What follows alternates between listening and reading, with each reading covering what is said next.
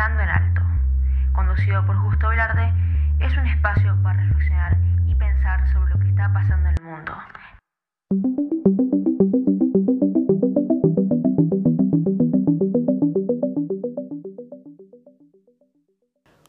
Hola, ¿cómo están? Mi nombre es Justo Velarde. Hoy estamos en el nuevo podcast de Pensando en Alto. ¿Cómo, les, ¿Cómo se encuentran? ¿Cómo andan? Bueno, esta es una transmisión que va cada día, que va todos los días de lunes a viernes. ¿Cómo le va? Bueno, hoy estaríamos hablando de noticias impactantes, noticias sobre coronavirus. Bueno, estaremos resumiendo estas noticias, me parece interesante. Bueno, vamos a empezar con el clima, obviamente. ¿Cómo viene el clima esta semana? Queremos ver. Bueno, tenemos el lunes, hoy, tenemos 16 grados de máxima, 11 grados de mínima. Para el martes tenemos 18 grados de máxima y 13 de mínima. O sea que de lunes a viernes la máxima sube y la mínima baja. ¿eh? Va a ser así, literalmente.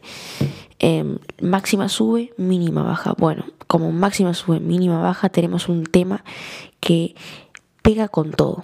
Se llama A rodar mi vida de Fito Páez. Vamos empezando en alto.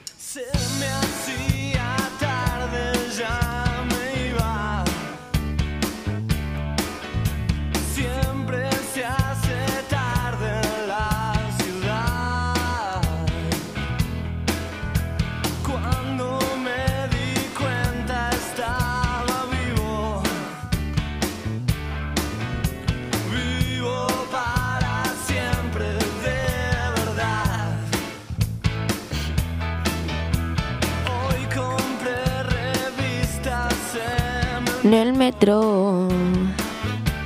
En el metro.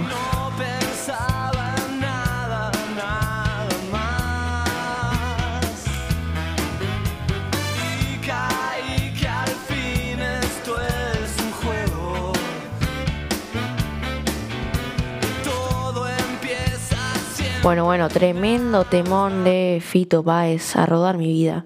Bueno, seguimos con noticias. Entonces, como les decía, la mínima va a bajar, va a descender de lunes a viernes y la máxima va a subir hasta llegar a un pico de 22 grados el viernes. O sea, me van a cagar de calor. Entonces, ojo, eh, porque cagar de calor no sé cómo lo vimos. Pero bueno, vamos a analizar un caso, eh, un caso policial, un policial de Chocobar. Yo sé que hay muchos rumores, yo sé que Chocobar es una persona muy humilde. Pensé que muchos podríamos considerar eh, un caso perdido, el de Chocobar.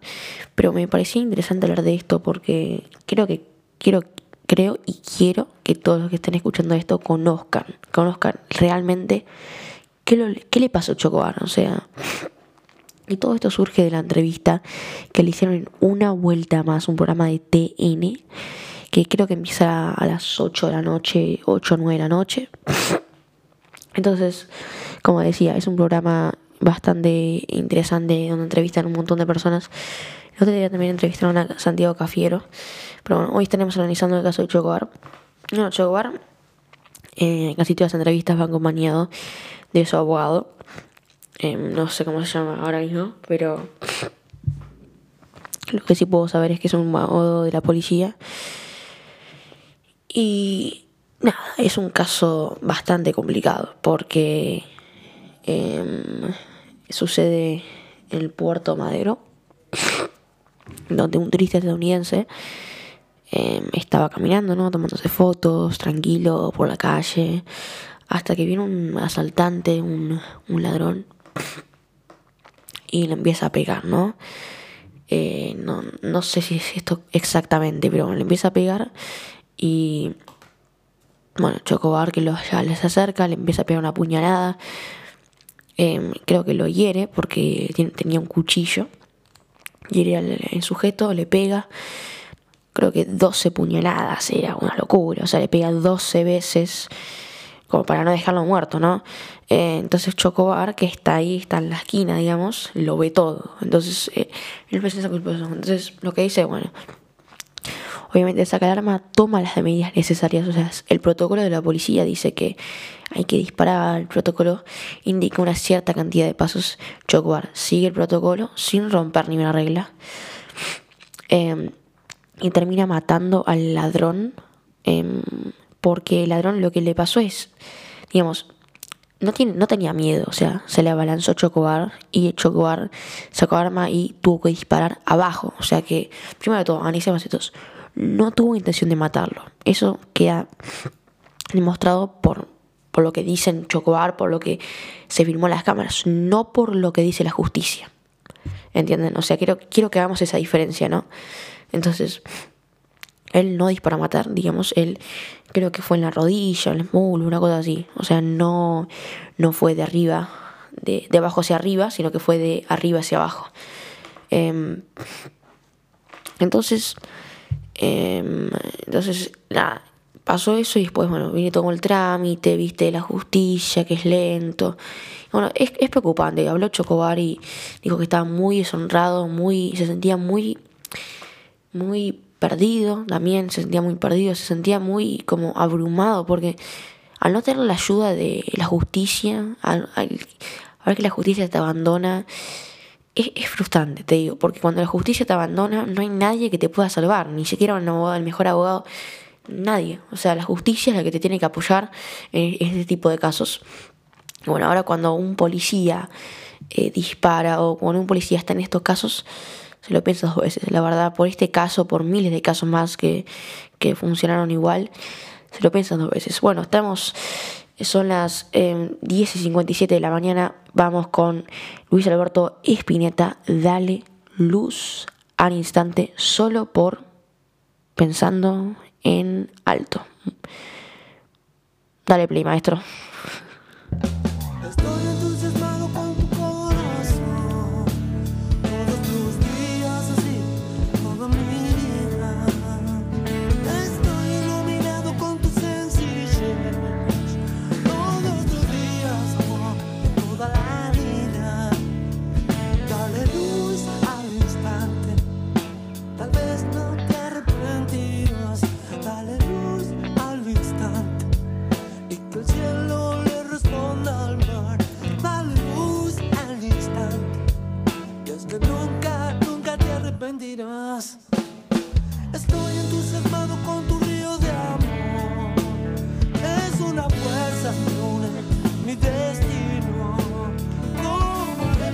Bueno, bueno, esto era Luis Alberto Espineta, Dale Luz al Instante, en un temón. La verdad, uno de mis músicos favoritos. Bueno, Además de Chocobar, ¿no? Chocobar es un caso apartado. Tenemos peores, peores, dice, te digo. Porque Argentina superó los 80.000 casos. 80.000 casos, ¿entienden? 80.000 casos de muertes en la Argentina, ¿ok? Entonces, es alarmante. Hay que tener esto. El plan de vacunación no se está realizando como el gobierno como lo propuso, no está siendo tan efectivo. De hecho, eh, ustedes saben que España, España no tiene un buen plan de vacunación, o sea, no está vacunando tanta gente. va mal con la vacunación como Argentina, digo que peor va. Entonces, es preocupante, hay muchos tweets, muchas, eh, muchos, eh, muchas cosas, ¿no? Muchos fake news. Em, bueno, eh, la realidad es que la restricción es por coronavirus. Nosotros tenemos que ver esto porque a nosotros nos interesa si nos van a, encerrar o no. Es, es fácil. Nosotros no estamos pensando obviamente en los casos, no estamos pensando en la muerte. A nosotros lo que interesa es cierran o no, salgo o no. Es así. Eh, salgo al colegio. Entonces, también mucha gente se quejaba porque la Argentina estaba jugando y no había colegio. O sea, es, es pata para arriba, es todo al revés. Entonces, ¿Cómo hacemos para tornar la situación que está al revés y ponerla en su estado normal, no? Em, y también cómo, cómo hacemos para admitir que lo estamos haciendo mal. Hay que pensarlo, obviamente, les tocó el peor momento. No hay que, no hay que adivinar para saber esto. Nos tocó, nos tocó el peor momento para vivir, nos tocó el momento, el peor momento para gobernar. Nos tocó un momento clave en la decisión. Nosotros tenemos que actuar rápido porque la gente se está muriendo. Entonces, si nosotros no hacemos nada, se va a seguir muriendo. Y si no hacemos nada, va a aumentar y va a aumentar y va a aumentar hasta que llegue un pico que se esté muriendo toda la gente. Entonces, para evitar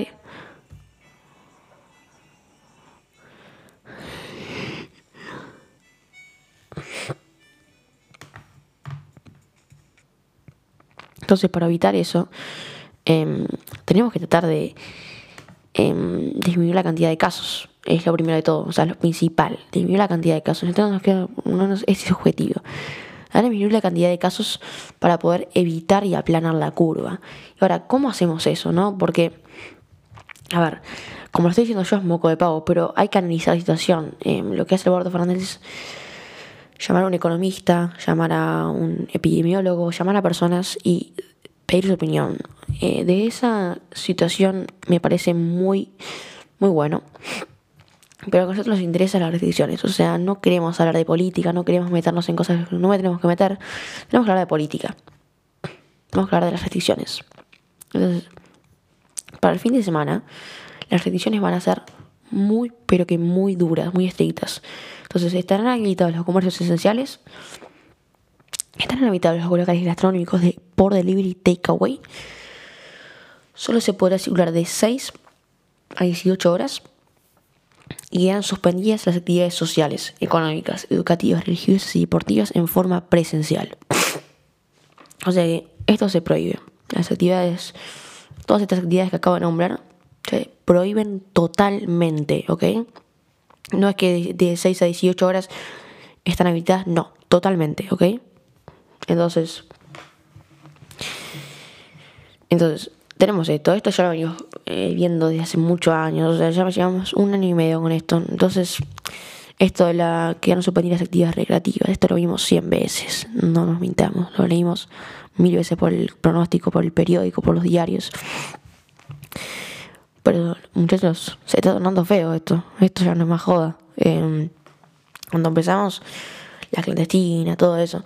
Pero ahora no se está tomando nada de joda. De hecho, una fiesta clandestina fue multada por 700 mil dólares, por pesos.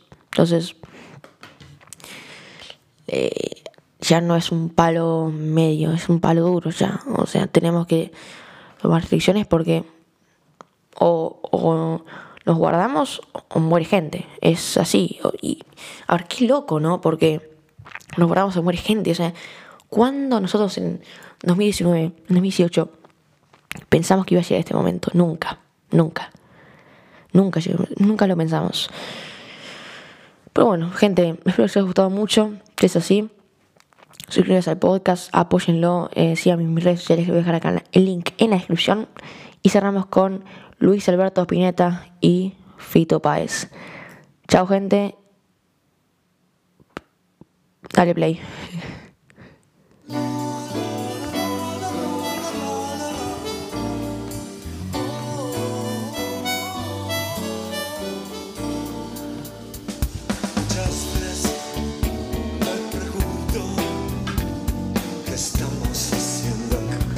¿Qué estamos haciendo acá, baby?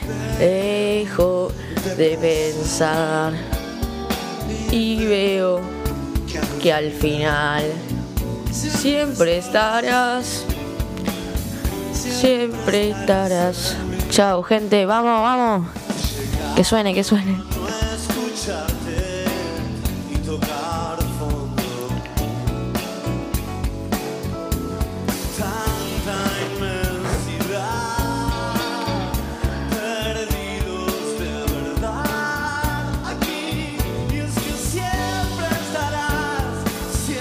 Apretarás en mí una